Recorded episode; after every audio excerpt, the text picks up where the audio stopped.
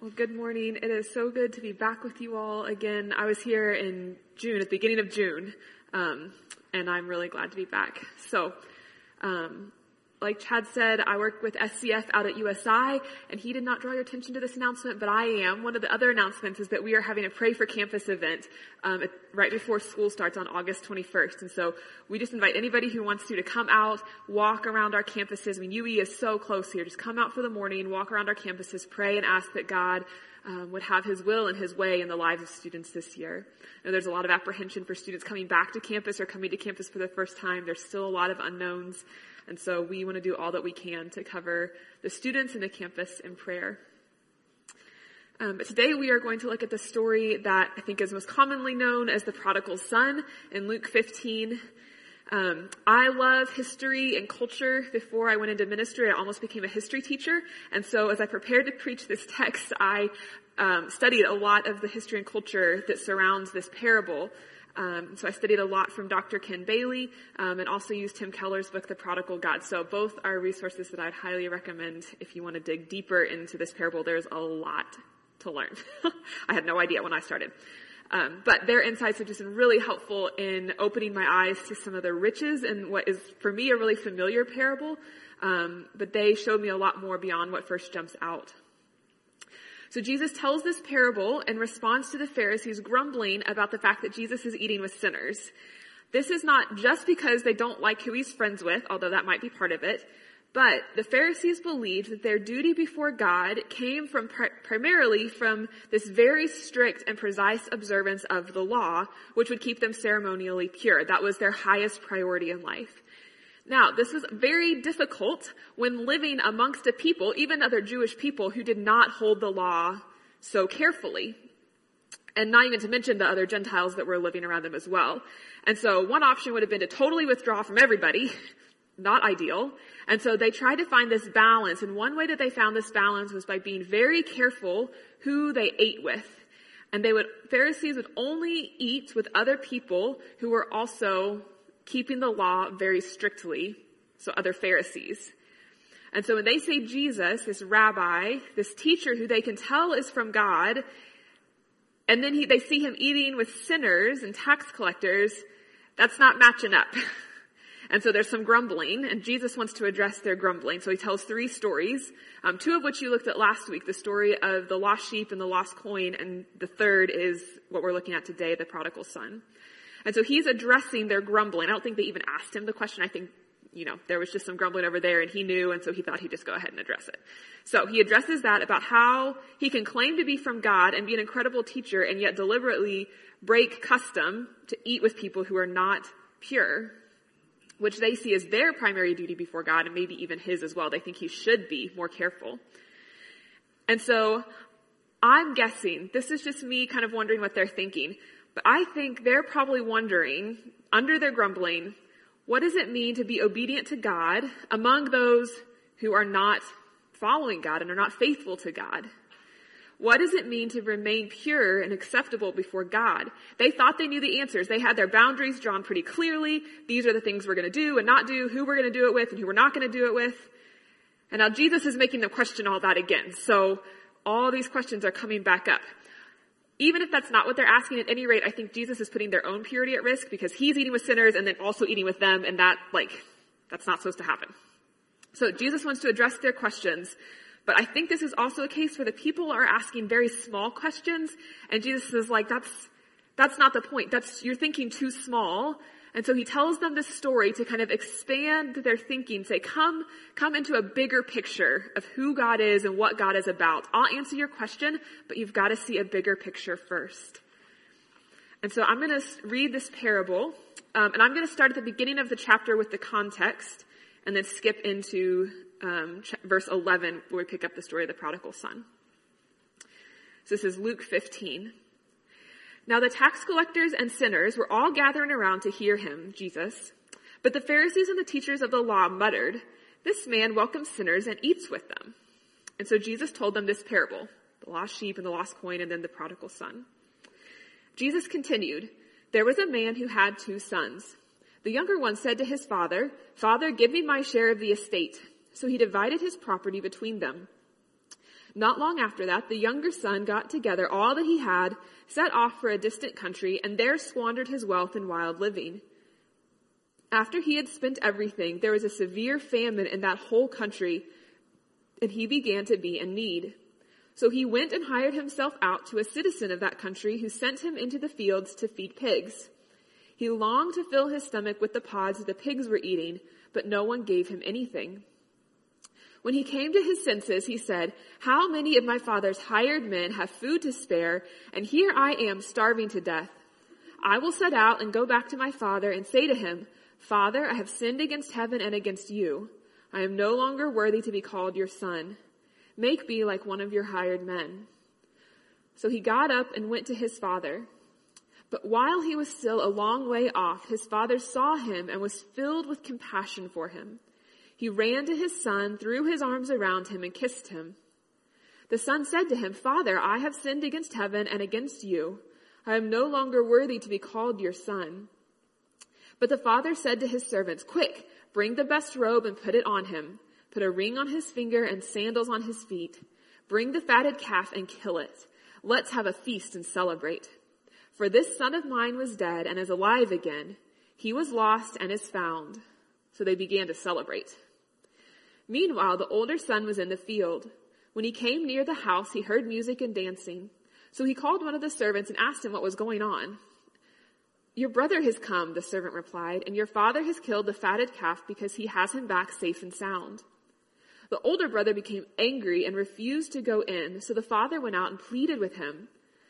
But he answered and says, Look, all these years I've been slaving for you. I've never disobeyed your orders. Yet you never even gave me a young goat so I could celebrate with my friends. But when this son of yours, who has squandered your property with prostitutes, comes home, you kill the fatted calf for him. My son, the father says, you are always with me and everything I have is yours. But we had to celebrate and be glad because this brother of yours was dead and is alive again.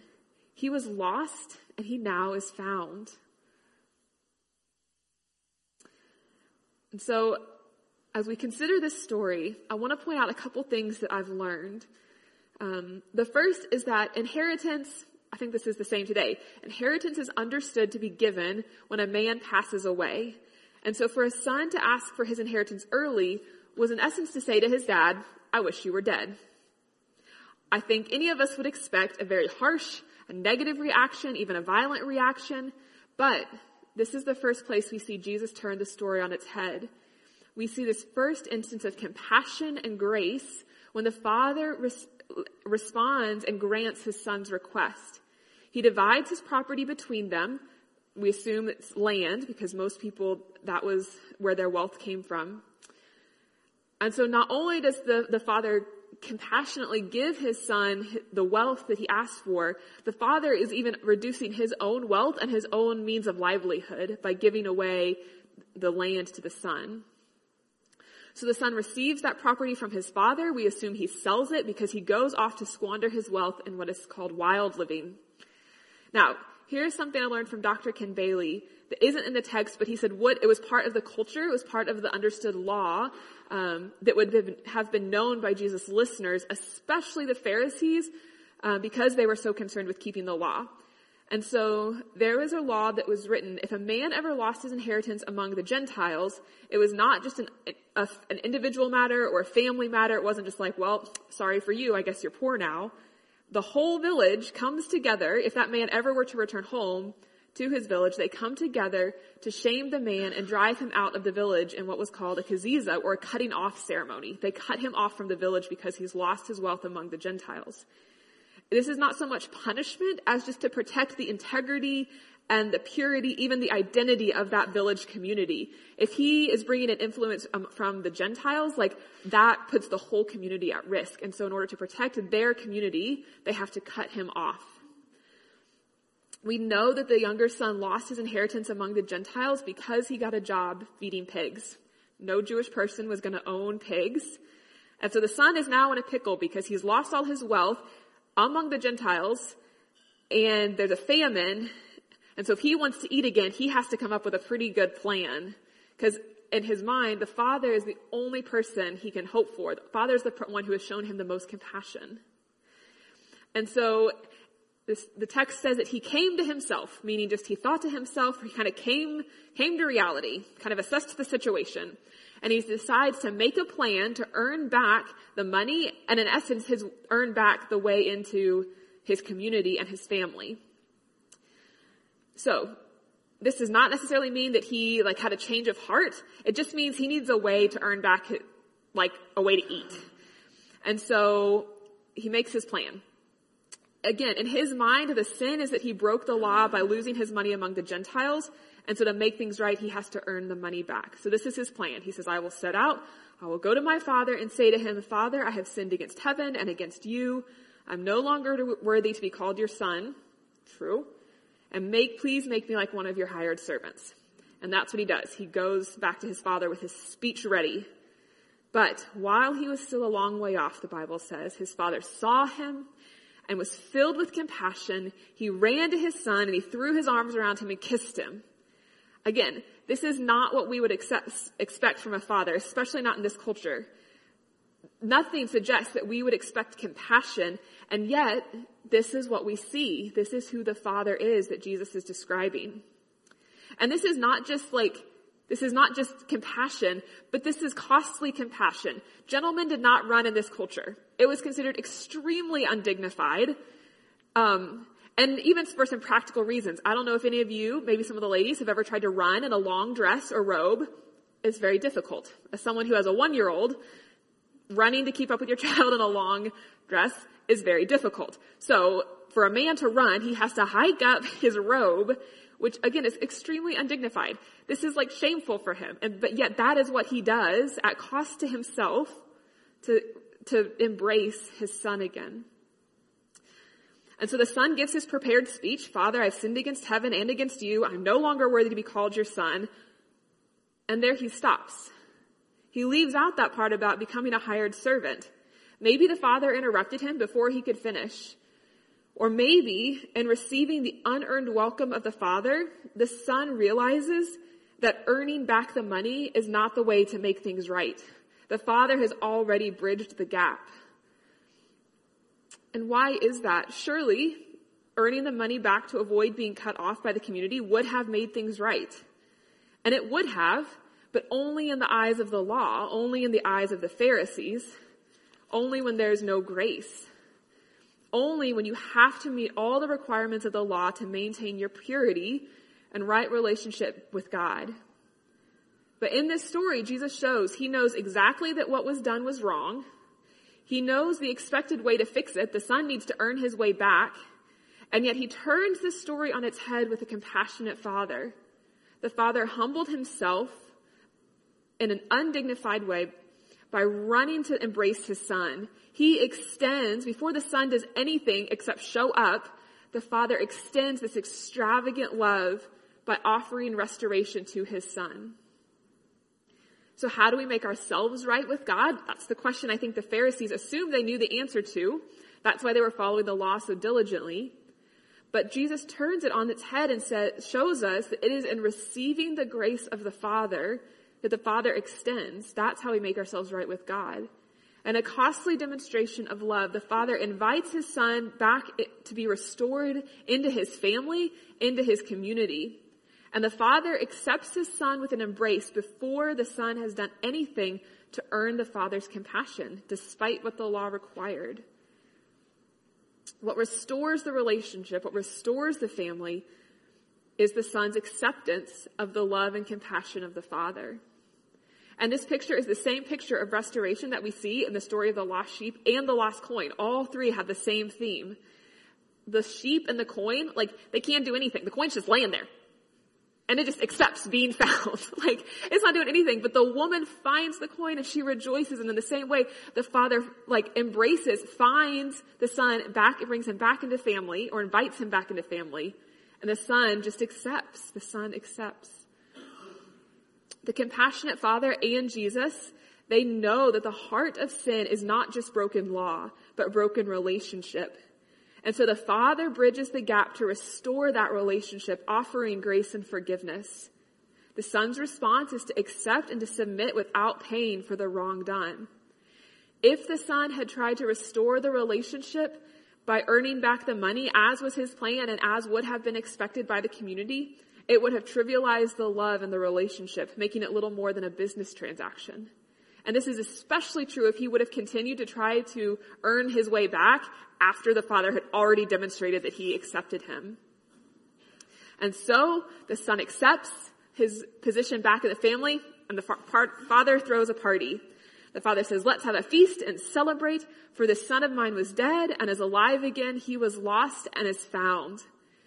And then that's reiterated by the servant saying to the older brother, your brother has come, your father has killed the fattened calf because he has him back safe and sound. Why are they celebrating? The servant says it's because the son is home and the father has him back safe and sound. This party, I think it's for both, but I think it's more to celebrate the father's demonstration of love than it is to celebrate the son's effort to make things right. The son showed up, but it was the father's love that restored the relationship. And that phrase, safe and sound, it doesn't just mean like he returned home and didn't have a scratch on him, but it's the same word in Greek. It's the word that's used to translate shalom from the Hebrew. Shal, meaning, shalom just means like everything is made right. Um, it's brought to peace and it's brought to wholeness. The son was returned, like the f- son came back into wholeness. The family is again in wholeness.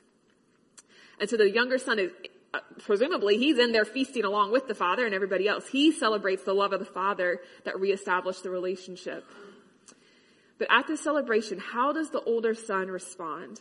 Like the Pharisees, he says, I've been slaving for you all these years. I never disobeyed your order, yet you never gave me even a young goat so I could celebrate with my friends. Which sounds a lot like what the Pharisees would have been saying. We obeyed every law you gave us and we worked hard not to eat with people who would make us unclean. But what the older son doesn't realize is that his actions of calling out the father in the middle of the feast, while not necessarily breaking a law, just reveals that his relationship with the father is broken as well. He also has not received the love that his father has offered to him. His relationship is broken and requires eh, repentance as well. He expects that he should have earned something from all his faithfulness and hard work, which is not unlike the younger son's plan. Yet the father again humbles himself to come out and plead with his older son, please come into this party. Please come and accept my love. You did not have to earn it. All I have is yours. The older son too, he must accept the love, grace, and forgiveness of the father without having earned anything, even though he was obedient his whole life. He too must be restored back into shalom, into that wholeness of relationship. And yet, Jesus doesn't share the response of the older son. I think for us to read the story, we're like, it's like a cliffhanger. Like, what happened? What's the end? Like, you can't leave us hanging like that. And yet, that's exactly what Jesus wanted to do. He is leaving us hanging because we have to answer the question, do we accept the Father's love? The Pharisees had to answer that question as they identified with that older son. And as someone, like, I really don't like making mistakes. And so as I was like working through this parable and studying it, by the end I was like, yeah, this is just really hard to like deal with. I want to follow the rules and I want to like get something out of that. I want to be honored because of that. I like grace and forgiveness and love too, but I want there to be a requirement for people to do what they need to do. And it's not that Jesus doesn't ever talk about this. In John 14 and 15, of course he says, whoever loves me obeys my command. But that is about how we respond back to the Father after we've received His love. It has nothing to do with earning anything from the Father. And so, back to those questions the Pharisees were asking. And again, I have some compassion for them. It is hard to live a pure life when the wor- draw of the world is so strong and even so subtle. And I think we can feel that. Like, how do we remain pure? How do we remain faithful I thought we had it figured out. We had our lines drawn, but now I'm not sure anymore. Well, I understand these questions that they're asking, and I may be giving them like a little bit of benefit of the doubt, but I think underneath all of it, I think there is a little bit of like Pharisees asking, who does God accept? It's us, right? We're the ones that have worked hard. We're the ones that have been faithful. Like, it's us, right? Like, like it's us. But Jesus, again, he invites them into this bigger picture. And I think he's maybe saying the question isn't who does God accept and how do we become that person? I think what Jesus seems to be saying is like the question he wants them to ask and the question that he's answering is who can accept God's love? None of us can earn God's acceptance. All we can do is accept and receive his love and respond to that. Jesus wanted to invite the Pharisees into this greater view of the character and the heart of God, showing them the compassion and the costly love that is demonstrated by the Father in the story and is being demonstrated even then by Jesus himself and the Father who sent him.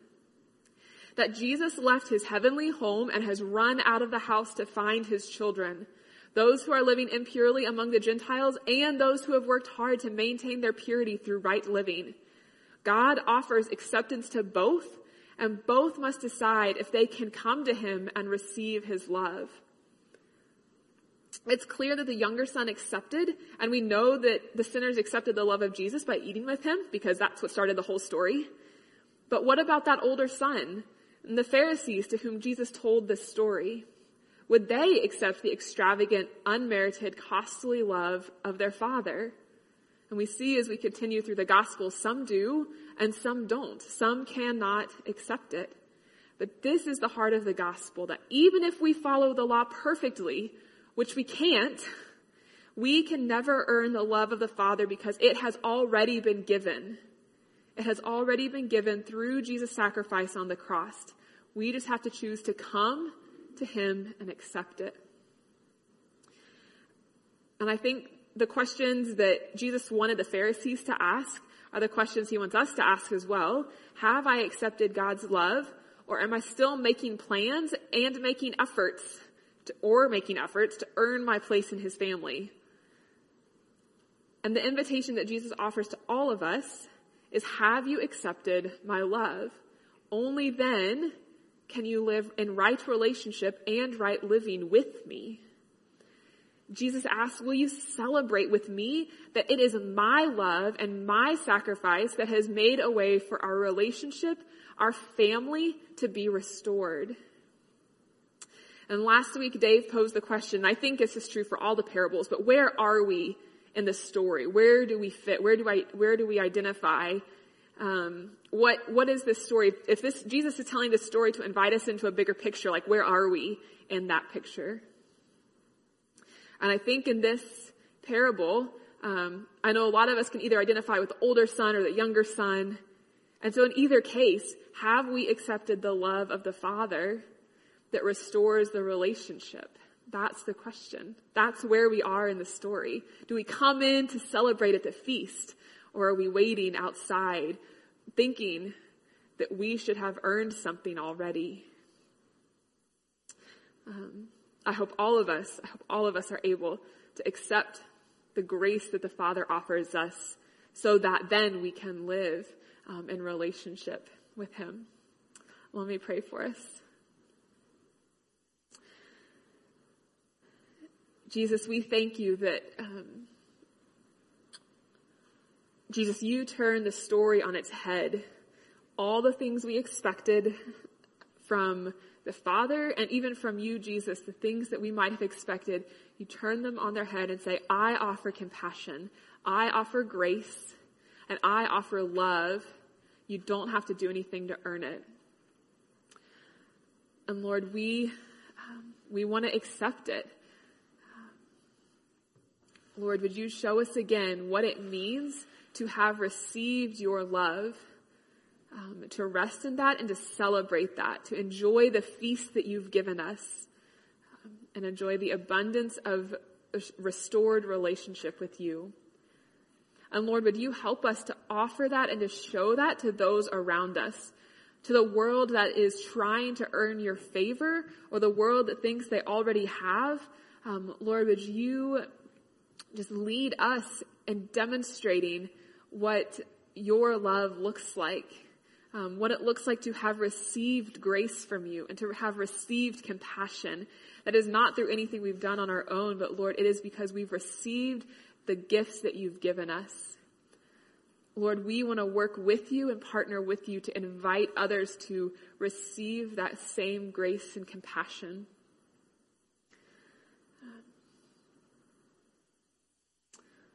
So Lord, I, um, I just pause now and Lord, I ask that as we take a few minutes just of quiet, that you would show us um, how to respond to this message. Like, um, Lord, would you show us if there's anyone that we need to extend that same grace to, just as we've received it from you? Um, Lord, would you show us if there's any way that we are trying to earn or think we have earned something from you?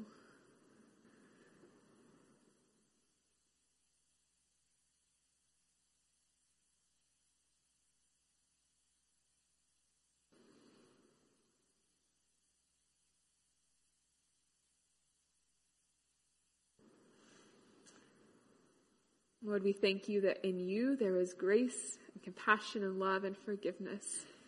And so, Lord, we thank you for the things that you've shown us. Um, Lord, would you help us to walk in faithfulness in relationship with you? We pray this in your name. Amen.